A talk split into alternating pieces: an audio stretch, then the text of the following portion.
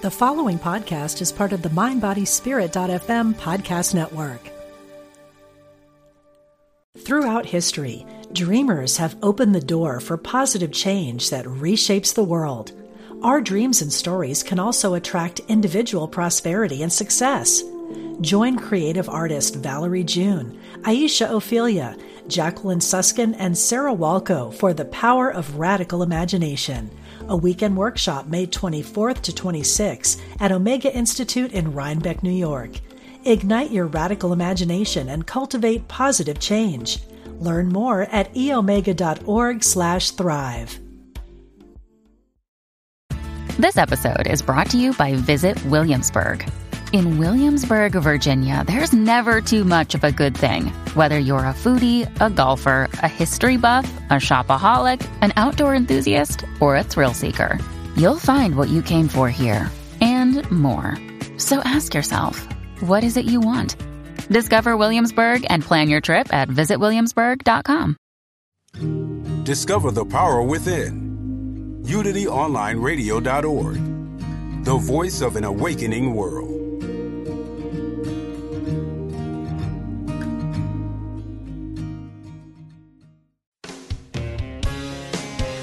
Discover hope and healing from the other side. Welcome to Messages of Hope with Suzanne Giesemann. Listen, they're all around you, close as a thought or a memory. Messages of. Well, welcome back, everybody, for another episode of Messages of Hope. I just love listening to that theme song. It gets me motivated every time. And my guest today is the perfect guest for giving all of us hope. William Peters, you may not have heard of him, but you will because I want you to run out and get his new book. We're going to talk all about that today, but I want him to introduce himself. I always love that so much more than reading a biography to you. So, William, welcome to the show. Suzanne, thanks for having me. Real pleasure to be here. Uh, you and I were saying we met at an IANDS conference, International Association of Near Death Studies. So we're going to dive into that later as well. But how about just giving that uh, the brief background? Yeah, so um, I'm a psychotherapist by training. Uh, I specialize in grief and bereavement, uh, and I help pretty much anything end of life is where I've been drawn to. And I'm also was a hospice worker for many years. I worked at the Zen Hospice Project, uh, which is a very you know Buddhist oriented uh, way of dealing with death and dying, which I gravitated to because it's much more accepting of death as a natural part of life.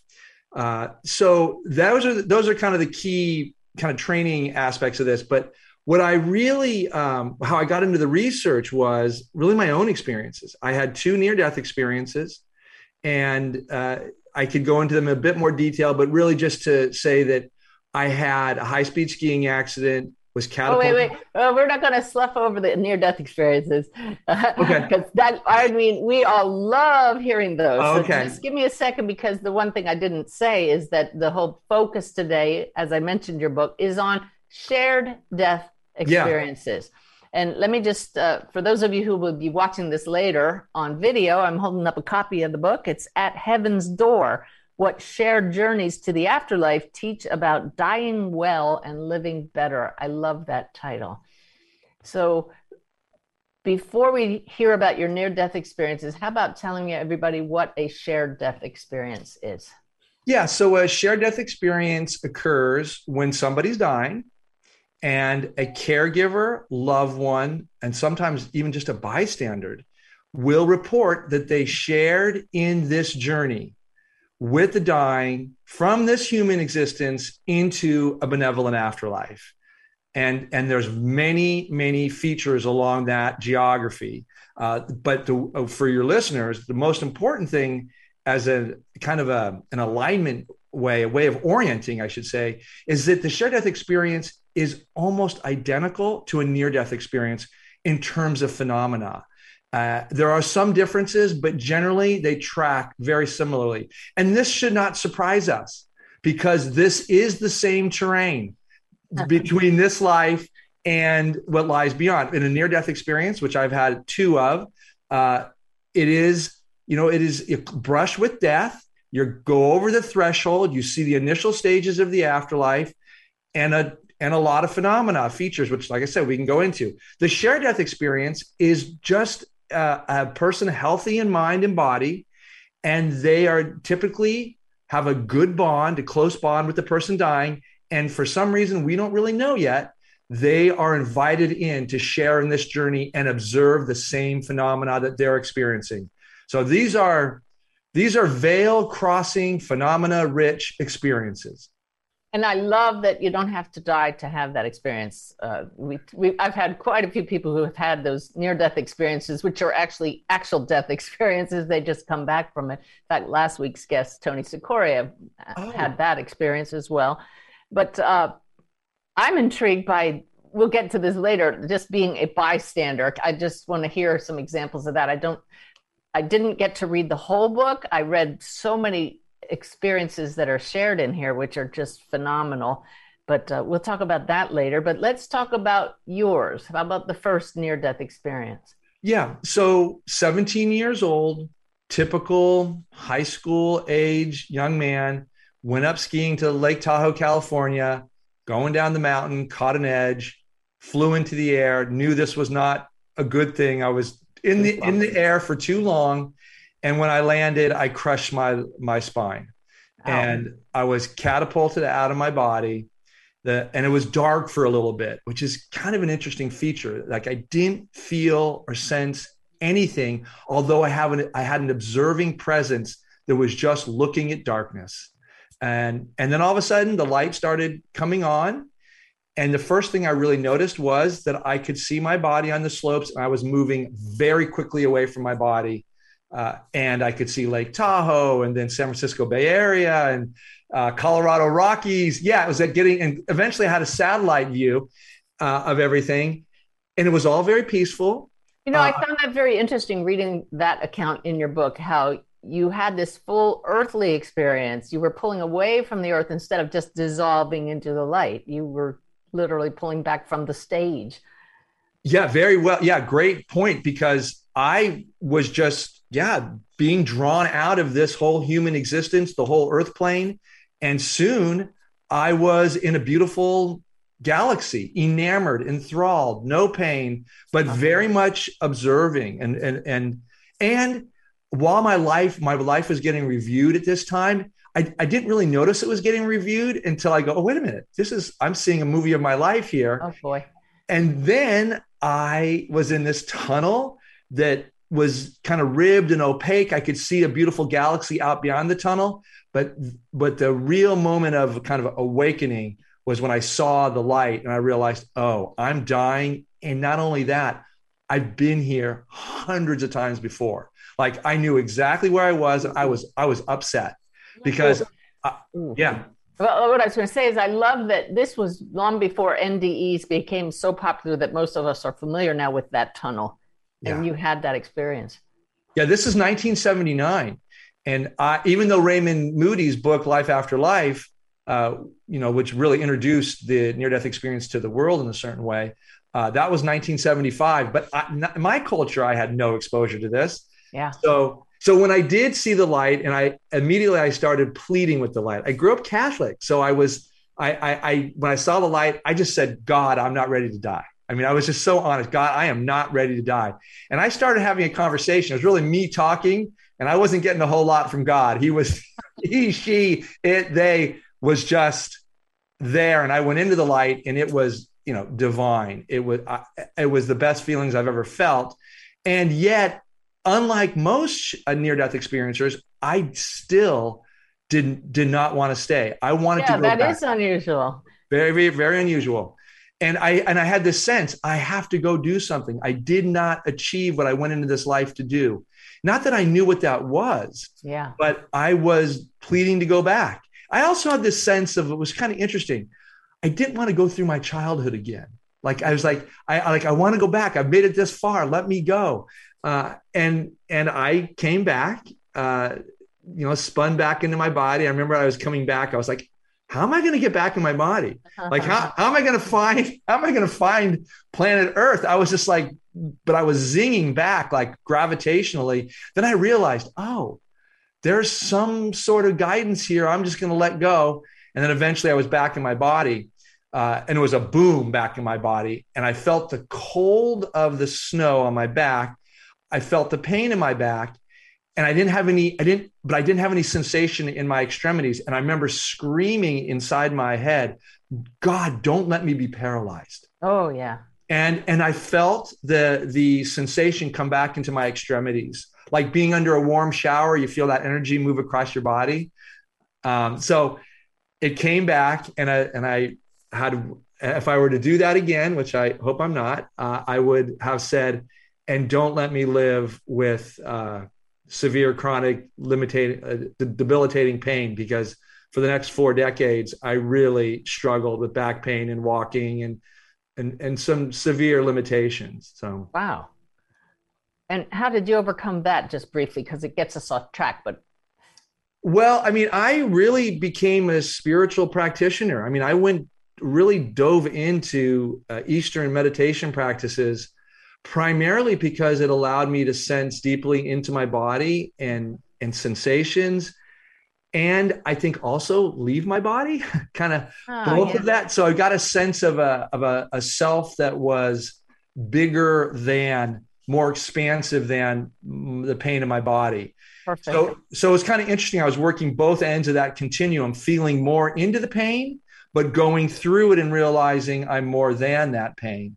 Uh, oh, yeah. And then the gift of all this uh, physical pain has been that I've de- I've developed these wonderful practices that I think later really help me have these shared death experiences. Because when I'm with the dying, it's really about attuning it's really about being with them and, and allowing yourself to go with them where they're going. Uh, that's a whole nother topic we can get into, but I, yeah. Uh, yeah, but, because you're not just writing about them. It sounds like you're, you you're preparing yourself to do it and have done it with others. Exactly. I know yeah. you did with your, you had an amazing experience with your dad at the end of his life, if not a shared death experience. And I definitely want to talk about that. It really sure. touched me reading that in your book.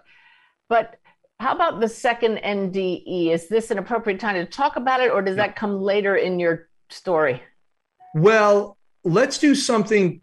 Let's, there's one other uh, chapter piece that's very important for the evolution of the understanding of the SDE, and that is I went to South and Central America really because I had been so transformed by my NDE that the world I lived in didn't make sense to me anymore.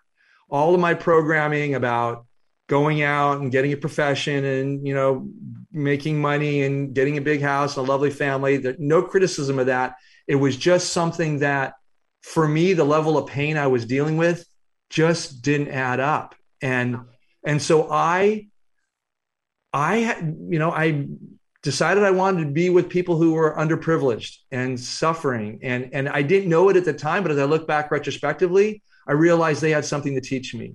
And I wanted to go, and I just followed that intuition. So I found myself uh, working actually with the Jesuit International Volunteers, a liberal arm of the Catholic Church, working with refugees and teaching in their schools. And you know, it started in Belize, and then went to Guatemala, and then went to Peru.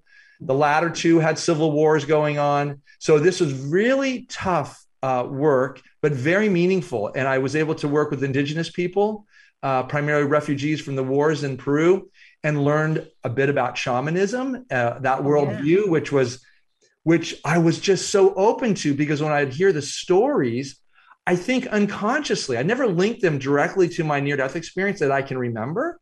But I think I was like, oh, traveling through the universe. Oh, um, seeing different dimensions. Oh, the light. Oh, I think it all just kind of fit, even though I didn't, the lights didn't go on like this is my near death experience. Not that I can remember, but the point being is, it was comforting to me. And I learned so much from being in these cultures with these people.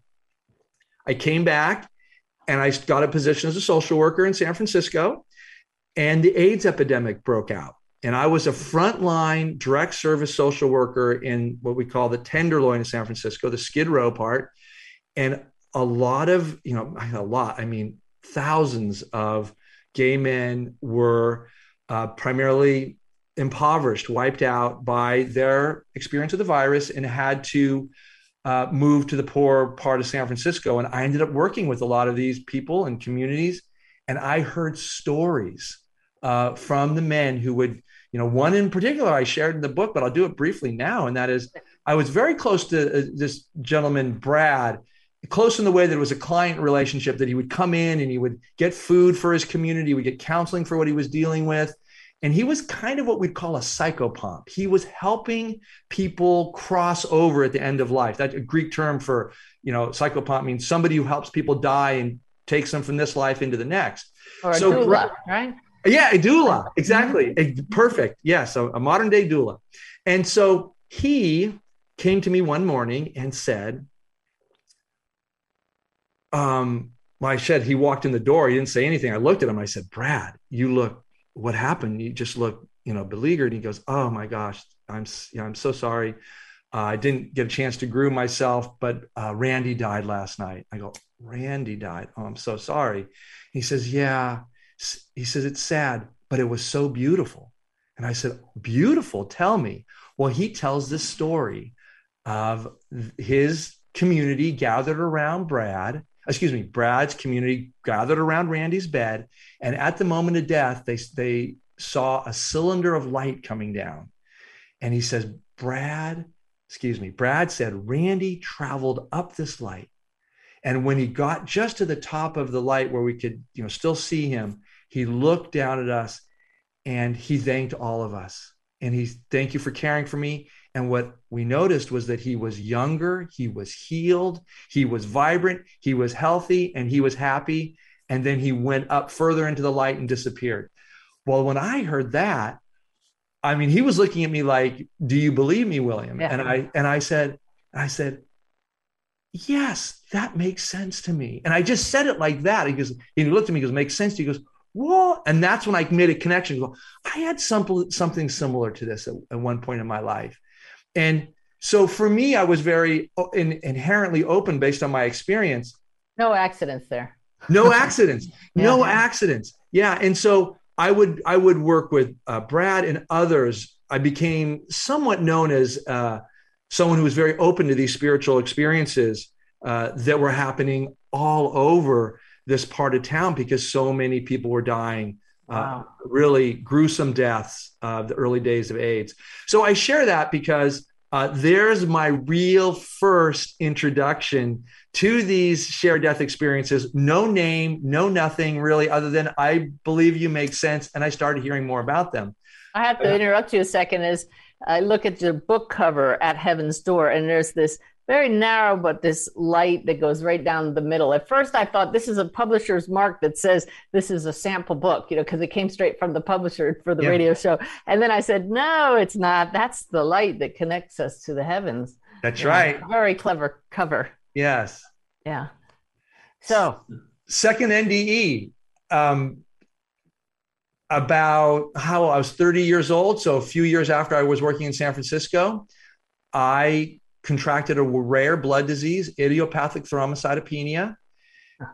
And that means it's a hemophiliac condition. I was I was drowning in my blood. I wow. went into I went into the ER. They put a an alert on me, and I woke up about I don't know six to eight hours later, and I was hovering above the ICU at Kaiser uh-huh. Oakland Hospital.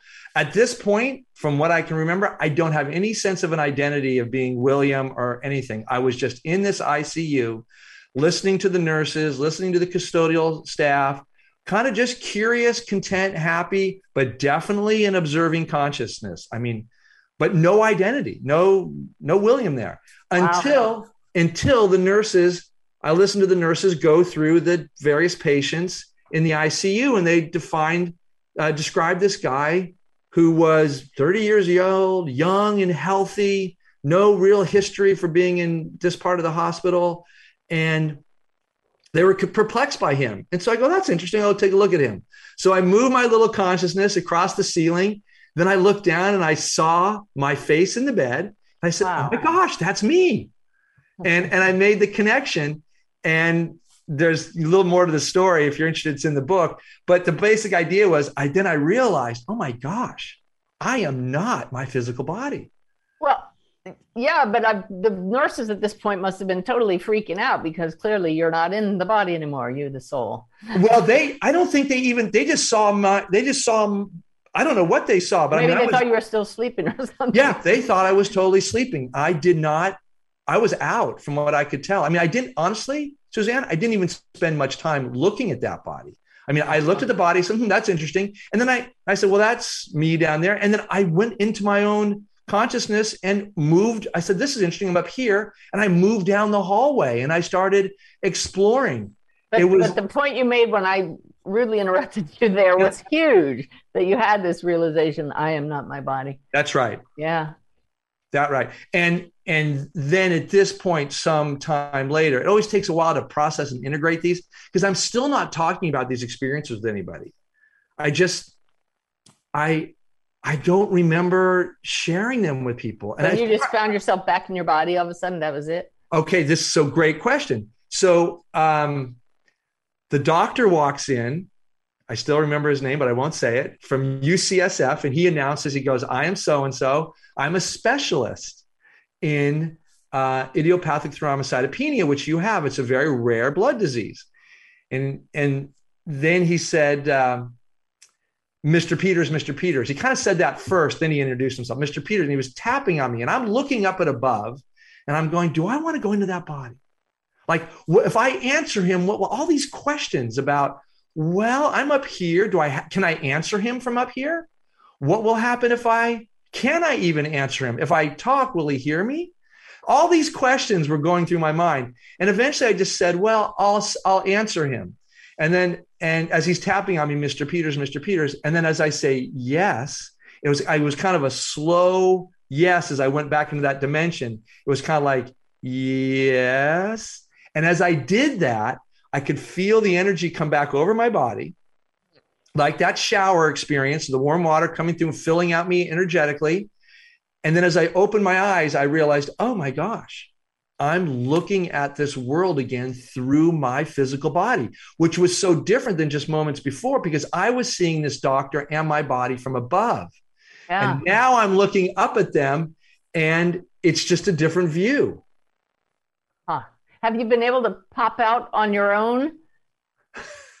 well, I'm, yeah, I think I think you know the response. The, the, my answer to that. So um, the there is definitely um, now that I've had these experiences, unless I was always, you know, capable of this, which I don't think, I I can go and be with people uh, who are dying, and my Otherwise known as an out of body experience to go visit them. Yeah. Exactly. So, so let me go to this next experience because I think this will really answer your question with an with a great example. So I joined Zen Hospice Project, as I mentioned, and I really joined it because I was fascinated by death and dying at this point, and I had the opportunity to spend many hours a day as a volunteer just sitting at the bedsides of people who were dying.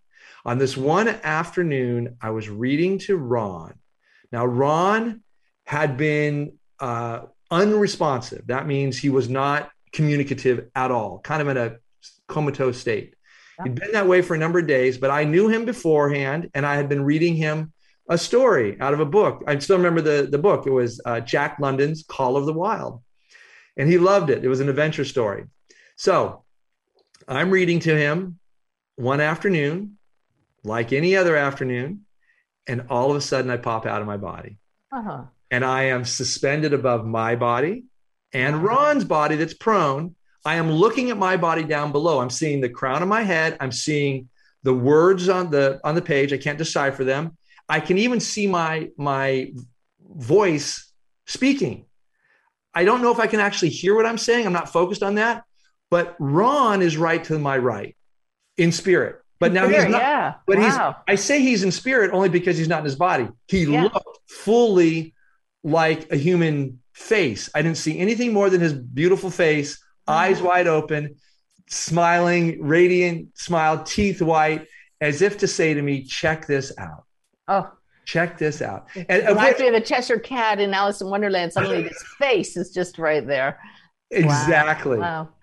and so that was, as you said already, that's an out of body experience. And in the share death experience uh, language that we use, that's a co experienced OBE, co experienced out of body experience. So we're doing it together. He's out of yeah. his body, I'm out of my body. And this points to this, to the response to your question Do I easily go out of my body? And the truth of the matter is, I do. Uh-huh. Uh, and if I'm with people who are dying, I will very easily go to different realms, different dimensions. I think I have a very loose uh, or a looser connection to my physical body. And to what do you attribute that? Because I, I hear people right now listening and they're saying, I want to do that. And yeah. they have big books on it. And I've practiced yeah. and I still don't get to that point. Well, I think it's because I was catapulted out of my yeah. body initially. And I think you know, I just have, um, shall we say, porousness in that relationship of embodiment. I think I was forced out of it. And I think, you know, and that it's never really um, sealed up in a way that would make it, it's just permeable for me. Yeah, that feels I, right.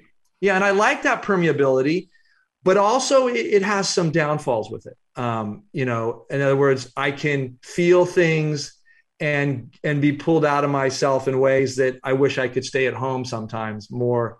Um, like you know, I, I things are going on around me eh, if I'm in a tra- trauma situation and I can feel the pull. I can feel my body, you know, my soul, spirit, whatever, kind of wanting to go out or just being wow. drawn out. Kind of and, like people who have epilepsy who know that a, a seizure is coming on. You can tell when you're about to separate, isn't that separate your consciousness? Yeah. Yeah. I feel I actually feel a gravitational pull on my on my soul. Well, I feel like there's an energetic soul chest, you know. I feel like there's something really big going on here. I'm trying to get up higher so you can see, but um, and yet, and we're just about out of time. We have to go to a break, and but yeah. yet your body is still functioning, so there is still a connection. You can't completely leave the body if you're. No, no, I yeah. even when I leave my body, I still when I come back, everything's kind of the still here. Um, I don't know what happens when I leave.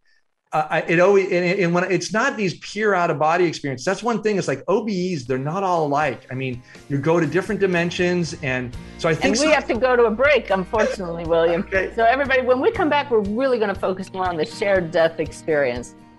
That's our little alarm going off, so I didn't uh, miss the break.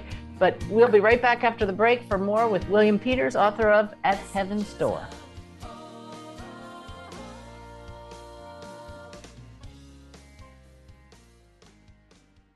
Throughout history, dreamers have opened the door for positive change that reshapes the world. Our dreams and stories can also attract individual prosperity and success. Join creative artist Valerie June, Aisha Ophelia, Jacqueline Suskin, and Sarah Walco for The Power of Radical Imagination, a weekend workshop May 24th to 26 at Omega Institute in Rhinebeck, New York. Ignite your radical imagination and cultivate positive change. Learn more at eomega.org/thrive. Practical spirituality. Positive messages this is UnityOnlineRadio.org, the voice of an awakening world.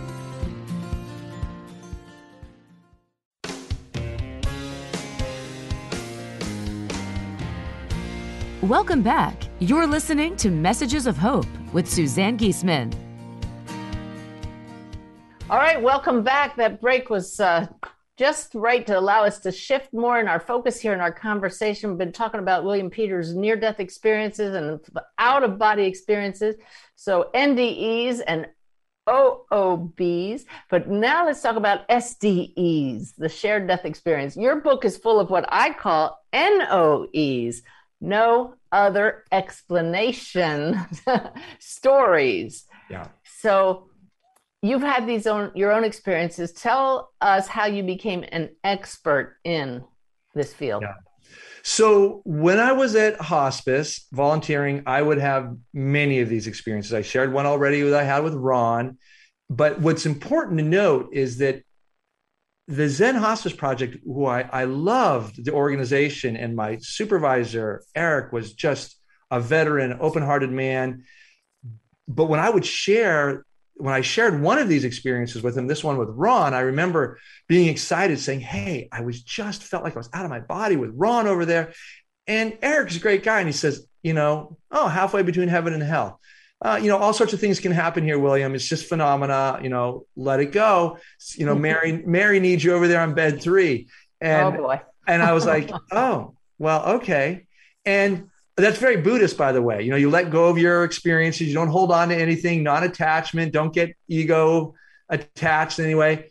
So, but but I was um, disappointed that I didn't have a chance to dialogue, and more than that, that nobody really that knew about it. Like if Eric didn't know about this experience, I knew that the entire hospice field was not engaging with this because he was just three decades of doing this work and very spiritual man.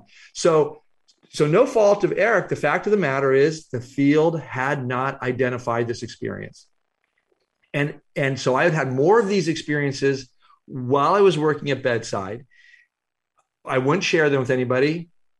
And then by this time i knew it was more related to, i was closely re- aligned to my nde but i could see very little literature about it. I mean i heard some experiences when i did my lit reviews and literature reviews but nobody really put a name on this. They called it apparitions at death apparitions that type of thing. Oh visitations. I mean there's all sorts of things but no one really got this experience until i went to go listen to raymond moody in 2009 and raymond was I thought Raymond was going to talk about the near death experience, but he says, Hey, I'm going to talk about another experience that's very closely related to the near death experience. It's the share death experience.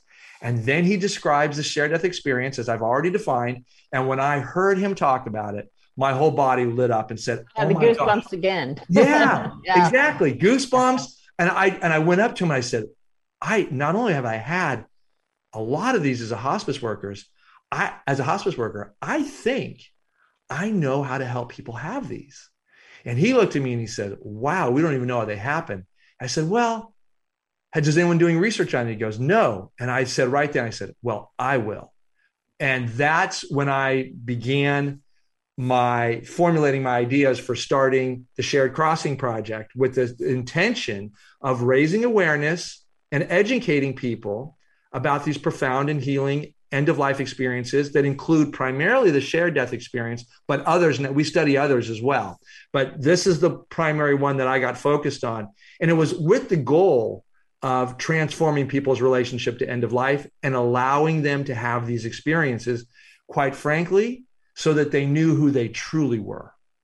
That's what I was really, the freedom, as you well know, Suzanne, comes in knowing who we truly are there's the goosebumps again. That's that word freedom. That is what this is all about. Yeah. freedom it. from the suffering. Your book right here, which teaches us about dying well.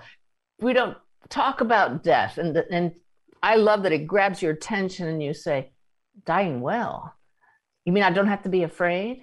Yes. Yeah. Yeah. Oh, and so just just because you said that that term being afraid, the probably most common after effect of a shared death experience for the experiencer is I any fear or anxiety I had about death is gone. Now I'm curious. Now I'm excited. Now I'm receptive. And now a lot of people say, I, I just find it's the most wondrous event. I don't want to die, but I certainly want to get to know about it, prepare for it, and talk about this with my loved ones. So the shared death experience is highly transformative for experiencers. And the other piece that's so important about this, Suzanne, is they come back, the experiencers come back from these profound experiences, often at the deathbed. But as I'll say, two thirds of these experiences happen remotely. So you don't even have to be at a bedside, right. which, is, which is stunning. And a big surprise in the literature from our, when I started presenting this research, people were like, what? I said, no, this, this is also another point for, you know, non-local consciousness this, yeah. and how we're connected across time and space. And, you know, so once again, that's a whole nother beautiful rabbit hole we can go down. But the point is that the experiencers will say that I know that my loved one is alive and well in a benevolent afterlife, and I know that I'll see them again. Those statements right there, when you talk about how that impacts grief, I'm a psychotherapist specializing in grief and bereavement.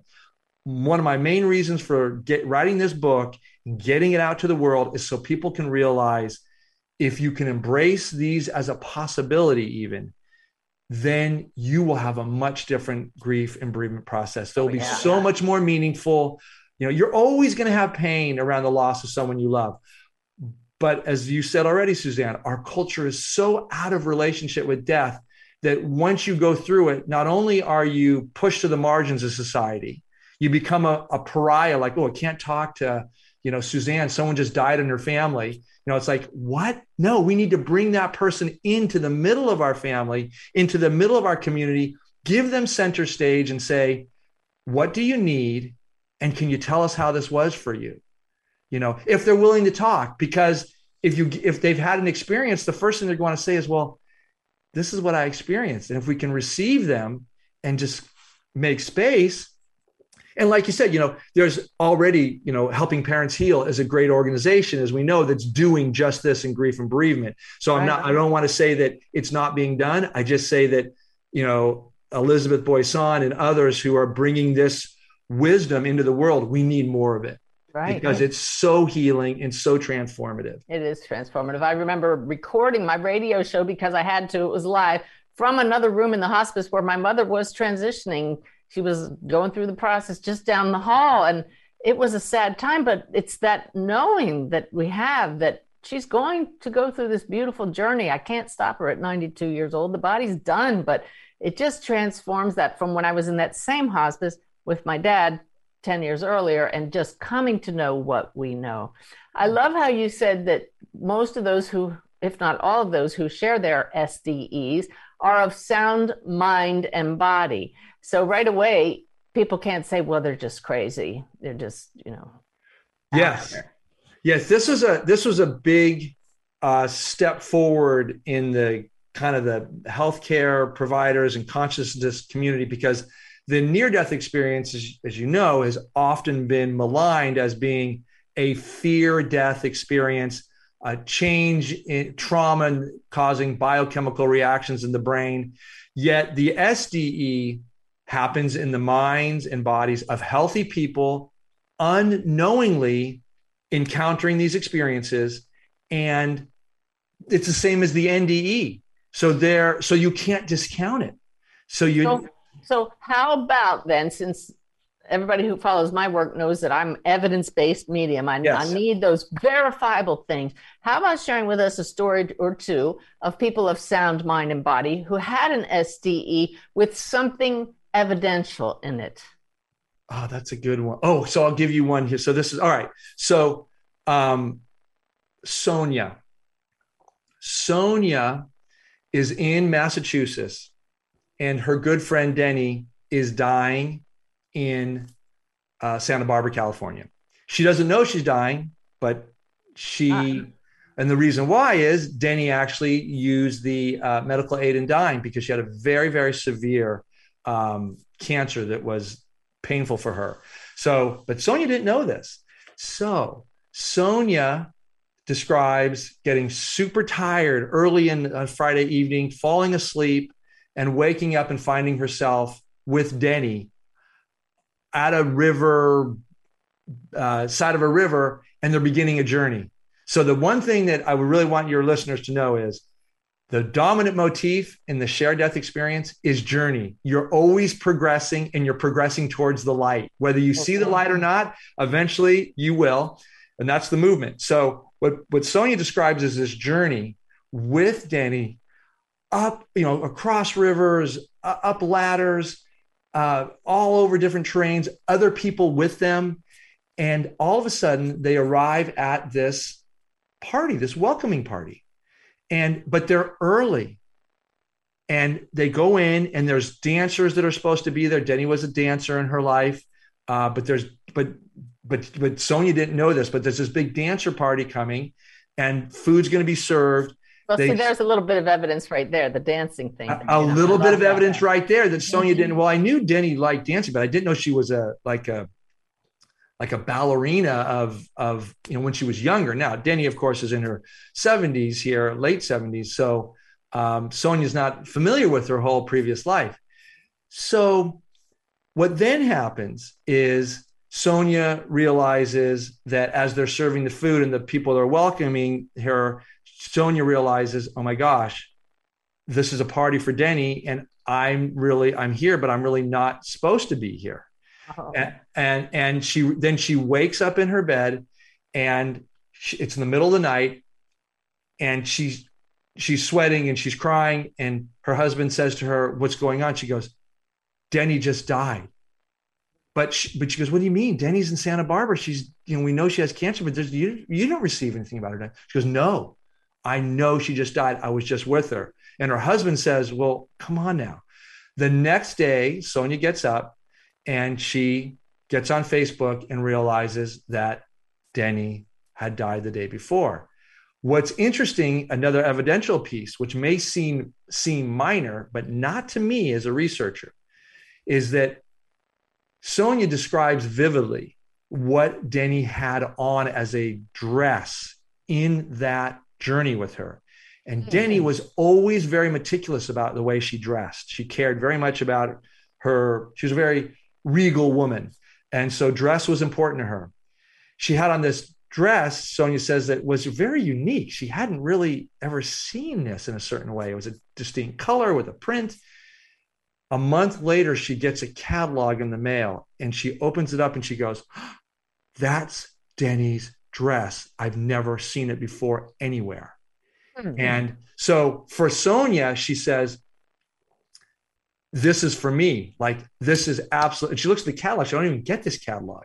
So, so it's like, oh my gosh. So for her, it may, for me, I'm like, you know, I study synchronicities a lot and see, Yeah. you know, and after a while, It's the web. it's the web. So Yeah. this is part of the web. Does that stand in and of itself as evidence? No. But when you put a number of these features together, um, even this, even this thing, this piece about Denny arriving early to the party, like they weren't well, they weren't really ready for her. That also speaks to the fact that she- Denny did Oh. choose. She did choose to end her life with medical aid and medical assistance early. Wow. So that's a powerful piece too. Like, and Sonia picked it up. Sonia's like, wait a minute. Maybe I was allowed to be here because we got here early and I just kind of went in with Denny and they weren't even like, I got through the door before they even let me knew I was here with her. And there's all these very interesting things in the spirit realm, um, which I know, you know, Suzanne, this is really your area of expertise. So I'm going to be careful, but say from my vantage point, I see these very interesting data points in, in, in, in testimony from people that suggest there is a plan.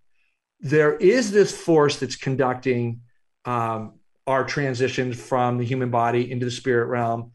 It is far more organized than we give credence to. And quite frankly, it's awe inspiring and beautiful about all these people on the other side. Call them people. They look like people, they're spirit beings. Well, how about talking talking for a minute? I would agree with everything you've said there, William. How about strictly from experience, personal Yeah. experience? How about the the this one figure or being that is common, not the same one, but Uh-huh. you've but a role that you've given a name to.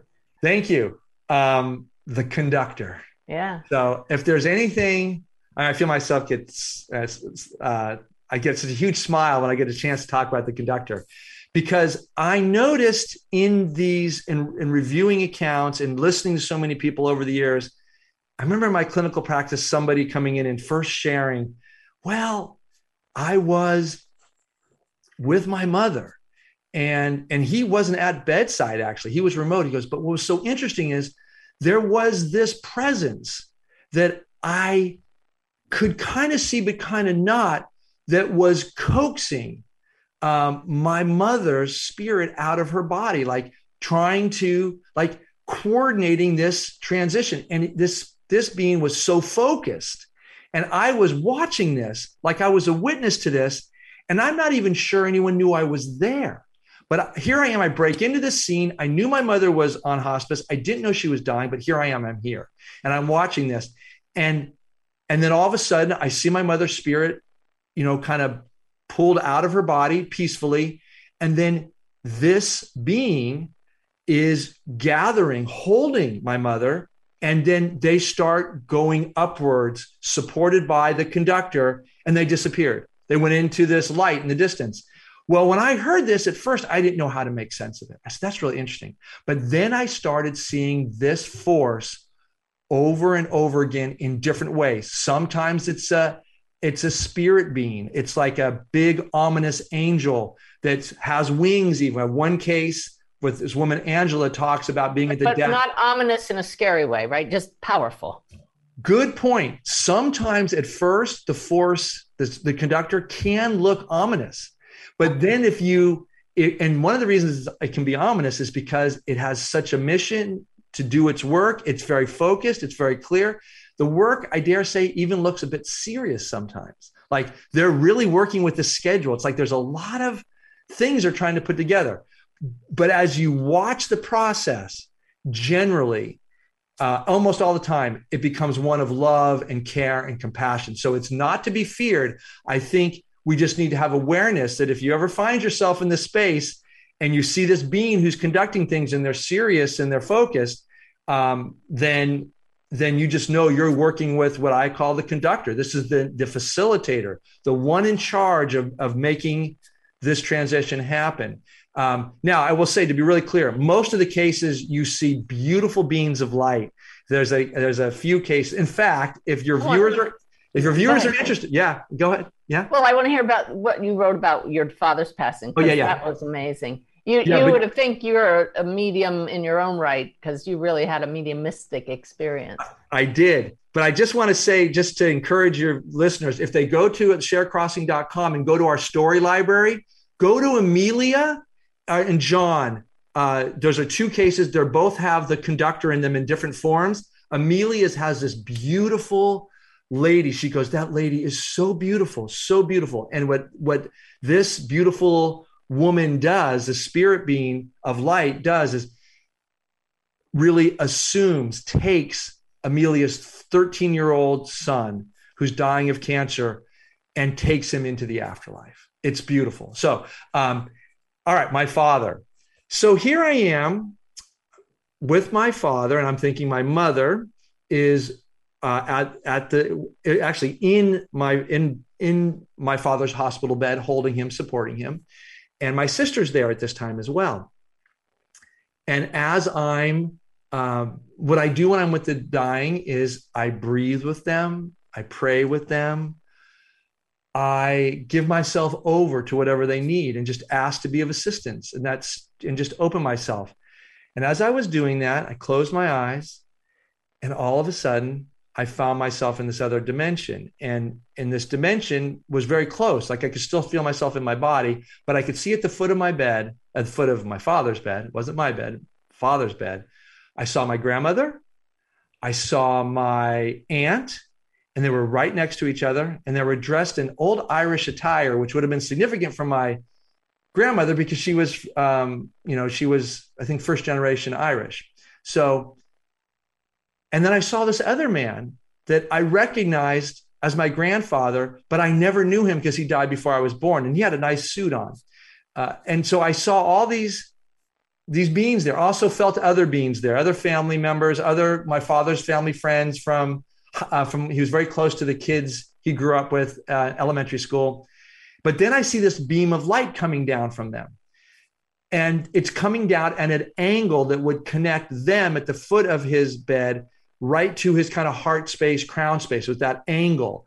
And i'm and i'm so i get right away i'm like that light is going to be the stairway that my father goes up. I know that. I can know that. And i said why aren't you taking him? He's ready. He's laboring with his breath take you know and i'm actually a little bit like hey why aren't you taking him they avert their vision and point me kind of just up and over the center of my father and the minute my energetic attention goes there i feel in and right in my heart just goes boom it comes alive and I'm like, and gets activated. And I go, oh, that's the force. That's the conductor. I could feel that oh. presence managing that space and and managing the transition. I started weeping right then. I, so that's like uh, we we want to we want to take your dad, but this guy's in charge.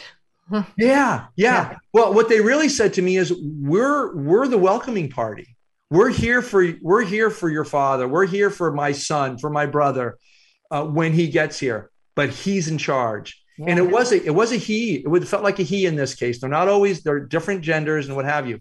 But when I felt that, my heart resonated. I mean, I started weeping right there. Oh my gosh, the power of this spirit being was spectacular. I can't, I don't have the words for it, Suzanne. It's beyond anything that I felt in this realm. It's just like all the energy that's moving, all of the, all that he was managing to make this transition happen. And then a few moments later, um, he was gone. Unfortunately, I was interrupted and I had to answer something in the human realm. And so I, I feel that it's important to share what you shared in the book that your mom had a role in that. Oh, yeah. Oh, thank you. Okay, great. You're right. So my mother, uh, I announce that the family's here. Everyone's here. And and I actually even said my grandfather came forward at this time and said to my got tried to get close to my mother and he was moving towards her and he, and then and then he said to her which I translated thank you for being such a still still moving right now such a wonderful wife to my son. And, and she had never met him. So for him, he had he had lived his life uh, in, in the spirit realm, never having met my mother, who my mother and father had a beautiful 64 year relationship. So he was genuinely wanting to express that. But then he got kind of a little bit um, told to go back to his place by the, uh, the by conductor. the conductor. The oh conductor said, "Not now." Like, hey, get back in your place. I mean, it was it was benevolent, but like I said, the conductor has this paradoxical role of being loving and kind and in charge and businesslike. It's a job that the conductor is doing. So, but I say to my mother, "Hey." I don't know what's going on here. The light is coming down. It seems like it's all ready to happen you know, I don't know why he's not going. And my mother exclaims naturally, totally unfiltered response. He's not going because I'm holding him here. And and she and yeah. And then she she explains, I mean, she says to, you know, in this really honest, humble voice, he can go now. Bob, you can go. Go to your family. And, and she, you know, she says, thank you for loving me. So it's really powerful. Yeah. And then he did. And then moments later, he was gone. It was just, that's just how it happened. And, you know, a really beautiful scene, but as you can tell, packed full of emotion. And from what, one of the reasons I love being with death and dying I know that sounds a bit strange, but it's true. Is that oh. is that the soul, the language of the soul is emotion. Oh yeah. And and that's and the gift to be at these tender moments is just is to feel all of this. So um so yeah, it's a gift to be with people when they're dying, and especially when they're family members, you know, or people you're close to. Well, we only have a minute and a half to go. I feel an important point, and people listening are, are probably by now thinking, I want to have that experience with my loved ones. and I believe one of the main points you make in your book is that we can't ensure it, we can't guarantee it, but those most often who do have them are those like everybody tuning in right now who are already open to it. Yes. To, What do people need to know with one minute to go, William? Yeah, I mean, you said it, Suzanne. Receptivity, acceptance that death is a natural part of process of your of anyone's process. So when you're with loved ones or you know or when it's your time to go have these important conversations to say thank you for the life we spent together. I'm so grateful for our time in this lifetime. Uh, i forgive you. You, I, you forgive me. Let's go through that make sure that's all taken care of. And um, i love you. Really I love really big point that say everything you need to say. Yeah, clear the, clear the energetic channel because if not, that's going to be a little bit of a weight that I think can get in the way. And you know, just so you know, we do trainings on this because so many people want to know how to do this. Um, you know, so I invite people if they're interested to look us up. We have, yeah, we we SharedDeathCrossings.com. sharedcrossings.com. SharedCrossings.com. Sharedcrossings.com. All right. And I just want to say anything anybody didn't get to say before anybody passed, you can still say it. And William, I know we both know they still hear it. Thank you so much for being a guest on the show. I hope everybody runs out and gets a copy of At Heaven's Door. You've done such a service for everybody with this book. Thank you. Thank you, Suzanne.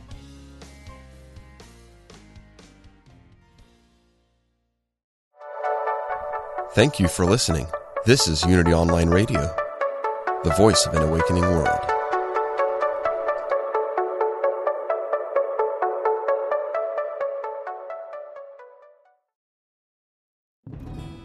Hello, I'm Dr. Steven Farmer, and I am an author, teacher, psychotherapist, and shamanic practitioner.